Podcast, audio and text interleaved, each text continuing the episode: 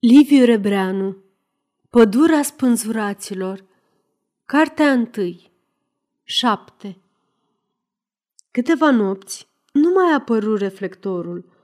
Apostol Bologa, de veghe în observatorul din șanțurile infanteriei, îl aștepta însă mereu, cu atenția încordată ca să mulțumească pe clapca. În liniștea nopților, tulburată doar rare ori de vreun foc de pușcă speriat, avut răgaz destul să-și judece, precum obișnuia, credința cea nouă, convins că numai însuflețirea care rezistă pe cântarul minții e vrednică să locuiască trainic în sufletul omului. Și se bucura simțind că primenirea lui sufletească, oricum o răsucea, îi încălzea inima, pe când vechea concepție, pentru care 27 de luni și-a primejduit viața, a fost veșnic severă, ca o mamă vitregă. Își zicea acum că viața ființează numai prin inimă și că, fără de inimă, creierul rămâne o biată grămadă de celule moarte. Îi era rușine însă, amintindu-și că i-au trebuit doi ani de război ca să ajungă acolo, de unde a pornit împotriva sfaturilor doamnei Bologa, ale protopopului și ale tuturor, afară de Marta. La gât purta un medalion cu o buclă blondă și chipul unui căpșor fermecător. I l-a dat când a fost acasă, în concediu, șoptindu-i eroule, cum de altfel le zicea și în scrisori. Marta e vina tuturor, încercă să-și zică în taină, ca o scuză față de conștiința dojenitoare, dar își curmă gândul, alungându-și din suflet lașitatea. Marta nu m-a îndemnat niciodată să fiu erou, cu nicio vorbă. Numai gelozia mea neroadă a socotit că, prin uniformă și vitejie, are să-i potolească cochetăria – Va să zică, numai eu sunt vinovat și trebuie să îndure mușcările. De-al minteri, trecutul îi se părea mort și se ferea să-l dezgroape. Mai mult, îl preocupa viitorul, care îi mijea ca o auroră strălucitoare după o noapte vijelioasă. Nu-l vedea încă lămurit, dar ceața care la burea avea sclipiri trandafirii Inima îi era plină de un simțământ mângâietor. De acum începe o viață nouă, se gândea mereu cu bucurie. În sfârșit, mi-am găsit calea. Au trecut șovăirile și îndoielile. De acum, înainte. O poftă de viață vașnică îi clocotea în piept. Când venea dimineața, de la observator și se întindea pe patul de scânduri, adormea repede și visa numai fericire. Într-o după-amiază târzie, se pomeni iar cu clapca la baterie. Bologa, aducându-și aminte de îngrijorarea de deunăzia capitanului, se miră văzându-l foarte senin și zâmbitor, cu o mulțumire în ochi aproape provocatoare – după ce inspectară împreună tunurile și oamenii, coborâră în postul de comandă unde ardea pe masă un muc de lumânare. N-am avut noroc, domnule capitan, zise apostol cu o ușoară ezitare. Dacă n-a vrut să vie... Cine? întrebă clapca. A, da, ia mai dă-l dracului de reflector Bologa adăugă apoi nepăsător. Locotenentul tăcu zăpăcit, uitându-se în ochii capitanului în care, acum câteva zile, îl îngrozise pădurea spânzuraților. Clapca însă urmă netulburat. Omul cu buba se sperie de toate umbrele, așa și eu cu colonelul nostru. Că-i mâncător de oameni, călău, când colo e om foarte de treabă. A, nu ți-am spus. A venit mai în fiecare zi pe la mine, de patru ori. Îți închipui tremurături pe capul meu. Eram sigur că vrea să mă propădească. În sfârșit, ieri, de frică, i-am spus verde pentru ce am fost mutat aici. Bătându-mă în piept, firește că sunt nevinovat, că m-a ascultat. M-a ascultat și, la urmă, mi-a zis, fără pic de imputare, înțelegi, mi-a zis, știu, așa vin nenorocirile asupra oamenilor. Și atâta tot. Aceasta este o înregistrare Cărțiaudio.eu. Pentru mai multe informații sau dacă dorești să te oferi voluntar, vizitează www.cărțiaudio.eu. Toate înregistrările Cărțiaudio.eu sunt din domeniu public. Apoi am vorbit despre Viena, despre operete, despre americani, în sfârșit, prietenește. Ba, se vede că a prins și simpatie de mine, căci azi dimineață iar a venit în inspecție. Adică ce inspecție? că nici n-am pomenit de serviciu. În schimb, mi-a dat o dovadă definitivă de încredere, o dovadă hotărătoare, anume, în mod absolut confidențial, mi-a comunicat o mare taină oficială, așa că de acum n-am nicio grijă. Sunt liniștit. Pe Bologa, vioiciunea și seninătatea capitanului îl supărau – cu glas de imputare îl întrerupse. O taină oficială, ce importanță are pentru noi? Și încrederea și bănuiala sunt deopotrivă de chinuitoare. Nu, nu, strigă capitanul cu căldură. Să nu exagerăm. Oameni de treabă sunt pretutindeni și în toate neamurile. De ce să exagerăm? Ei bine, colonelul e un om, diferit de situația lui, Asta trebuie să o recunoaștem. De altfel, secretul ne interesează și pe noi, fiindcă e vorba de schimbarea diviziei. Din Italia e pe drum o divizie obosită, ca să ne schimbe. Atunci, noi trecem iar pe frontul italian? întrebă apostol. Nu, nu, pe frontul italian, răspunse Clapca repede, cu oarecare mândrie. Pe frontul românesc. În clipa când să rostească ultimul cuvânt, își aduse aminte că locotenentul e român, dar nu mai a avut vreme decât să-l pronunțe mai încet. Bologa îngălbeni și parcă n-ar fi auzit bine, repetă mașinal. Pe frontul nu sfârși, ca și când i s-ar fi înfipt în beregată o gheară, înăbușindu-i glasul – Rămase cu gura căscată și se holbă năuc la capitanul care, dându-și seama cât a fost de imprudent, murmură prostește. Iartă-mă, prietene, am uitat că tu sunt un...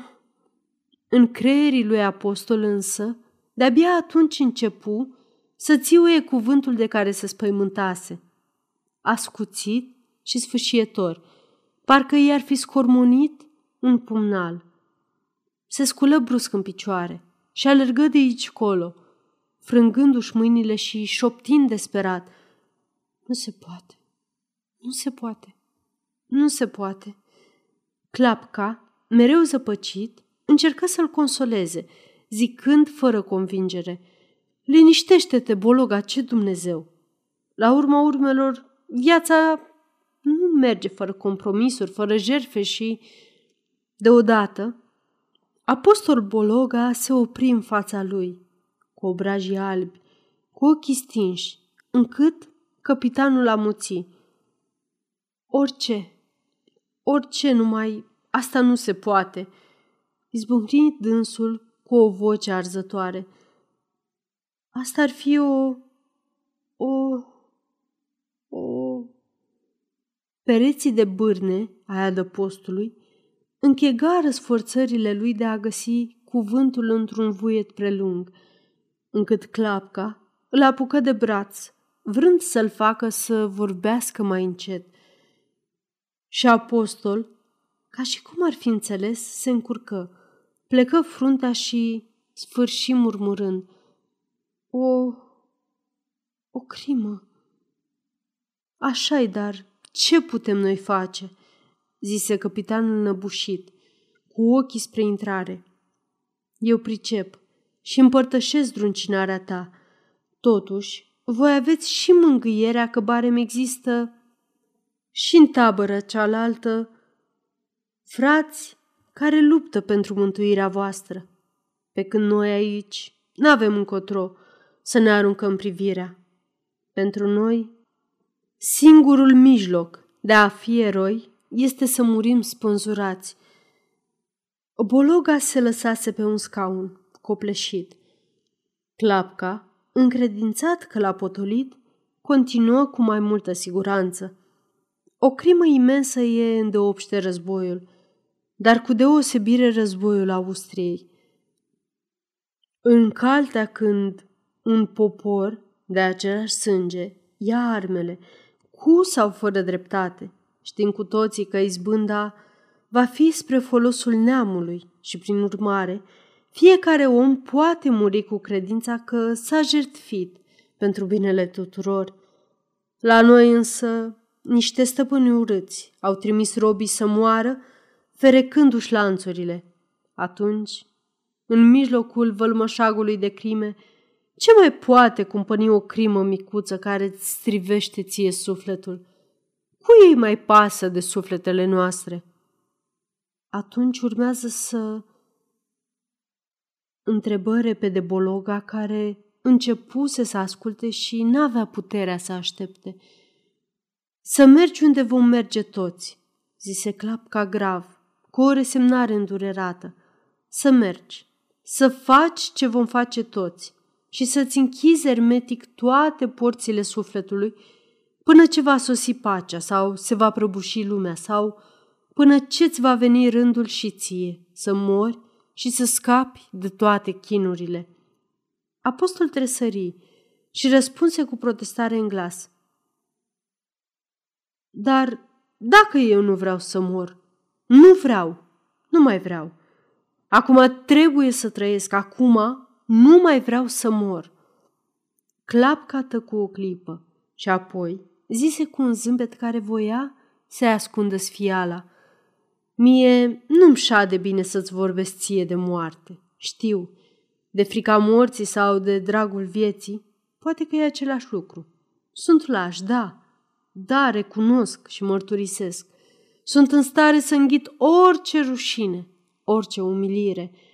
Totuși, mi-am zis de multe ori, uite, așa cum mă vezi, mi-am zis că morții sunt cei mai fericiți, fiindcă ei cel puțin au pus cruce tuturor durerilor. Mi-ești drag, Bologa, și dacă n-ai fi fost tu aici, n-aș fi avut atâta încredere în mine însumi.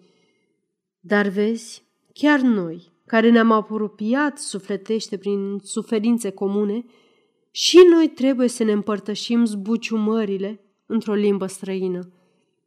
Atunci, cum să nu invidiem pe cei morți, Bologa? Locotenentul nu-l mai asculta. Liniștea lui Capca însă îl neliniștea mai rău. Întrebă deodată cu un fir de nădejde în privire. Și crezi dumneata că-i sigur? Capitanul, după o șovăire scurtă, răspunse hotărât, parcă ar fi căutat să-i dea un leac amar. Din nenorocire, nu încape nicio îndoială, dragul meu. Divizia de schimb a plecat din Italia. Mâine, poi mâine trebuie să sosească. Într-o săptămână ne va lua locul și peste alte câteva zile noi vom fi în Ardeal, pe frontul Ochii lui Bologa îl ardeau.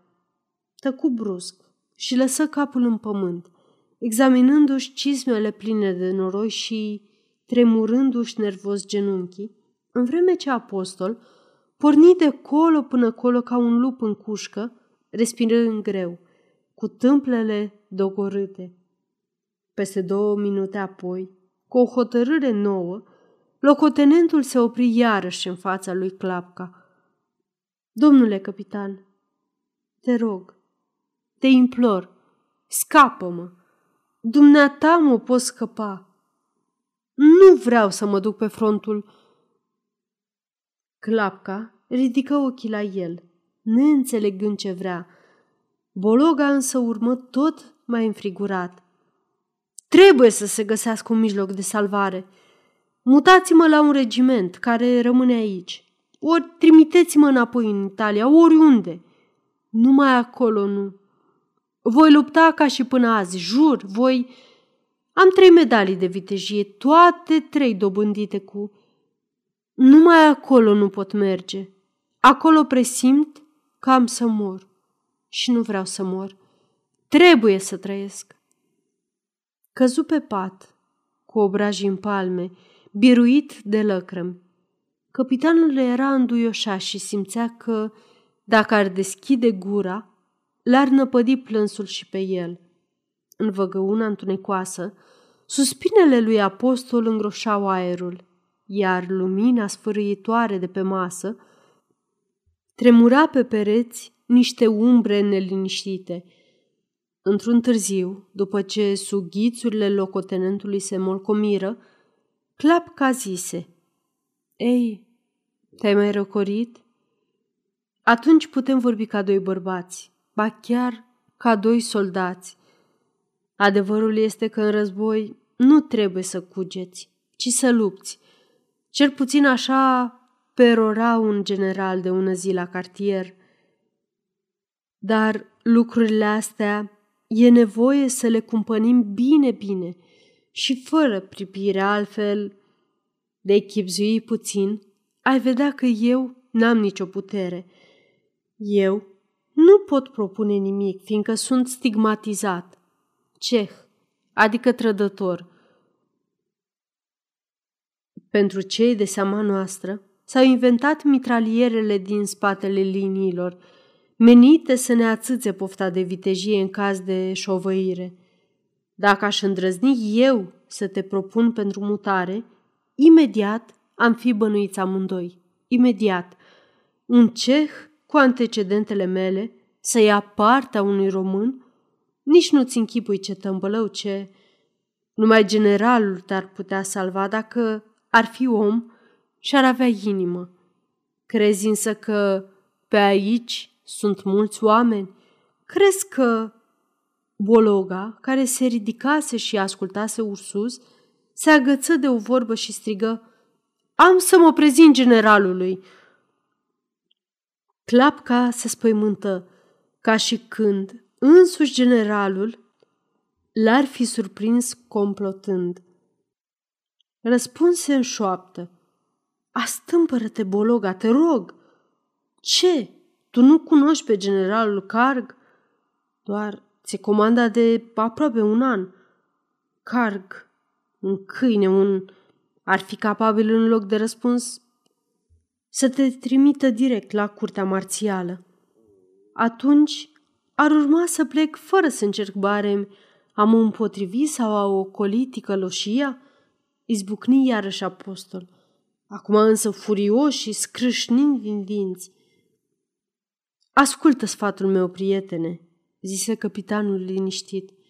Sunt mai bătrân ca tine și am îndurat multe în viață. Războiul n-are altă filozofie decât norocul. Lasă-te, deci, în grija norocului. Parcă în doi ani de zile moartea nu ți-a cântat la urechi pe toate glasurile și totuși norocul te-a ocrotit. Poate că te iubește norocul. Nu-l zgândări, nu-l stârni, lasă-l. Și cum simt că acolo mă așteaptă o primejdie cumplită murmură Bologa deodată foarte abătut, cutremurându-se. Niciodată n-am avut presimțire atât de... Primeștile sunt aspre tutindeni, făcu clapca stăpânindu-se. În aer, pe front, acasă, în toată lumea. Însuși pământul mi se pare că trece printr-o zonă de primejdii. Ce să facem? Norocul e scutul tuturor. Așa, ascultă-mă pe mine. Mai chipsuiește și o să-mi dai dreptate, dar fără patimă, fără pripire. Calm, calm. Se sculă repede. Își puse casca în cap, gata de plecare. Decât să mă duc acolo, mai bine trec la muscali. Șopti atunci apostol, uitându-se drept în ochii capitanului. Ușor de zis, răspunse Clapca liniștit. Parcă ar fi așteptat de mult vorbele locotenentului. Dar dacă nu izbutești, știi ce te așteaptă. Numai de ună zi ți-am povestit despre cei trei. Și ei au vorbit ca tine, ba și mai zdravăn. Iar azi, poate că sunt în pădurea spânzuraților, ca să îngrozească pe alții. În privința asta n-am nicio grijă, zise Bologa cu încredere. Când ar fi să mă prindă, m-aș împușca și aș și sprăvi repede. În orice caz, eu n-am să mor spânzurat, asta ți-o garantez. Așa mi-au garantat și ei, prietene, dar împrejurările au fost mai puternice decât hotărârea lor. De aceea zic, ia seama, nu te juca cu norocul. Sunt mii și zeci de mii în situația ta și soarta le poartă de grijă tuturor. Cum crede de cuviință? Clapca îi strânse mâna fierbinte. În clipa următoare, apostol Bologa se pomeni singur, pironit în același loc, cu ochii în gol, uluit de vedenii. Își veni în fire și, simțindu-se sleit de puteri, se trânti pe pat. Pe masă, în sfeșnicul improvizat, lumina a început să pâlpâie repede, să sfârie și apoi, deodată se stinse. Pe Bologa, întunericul îl zgudui. Buzele arse însă șoptiră cu îndârjire – nu se poate.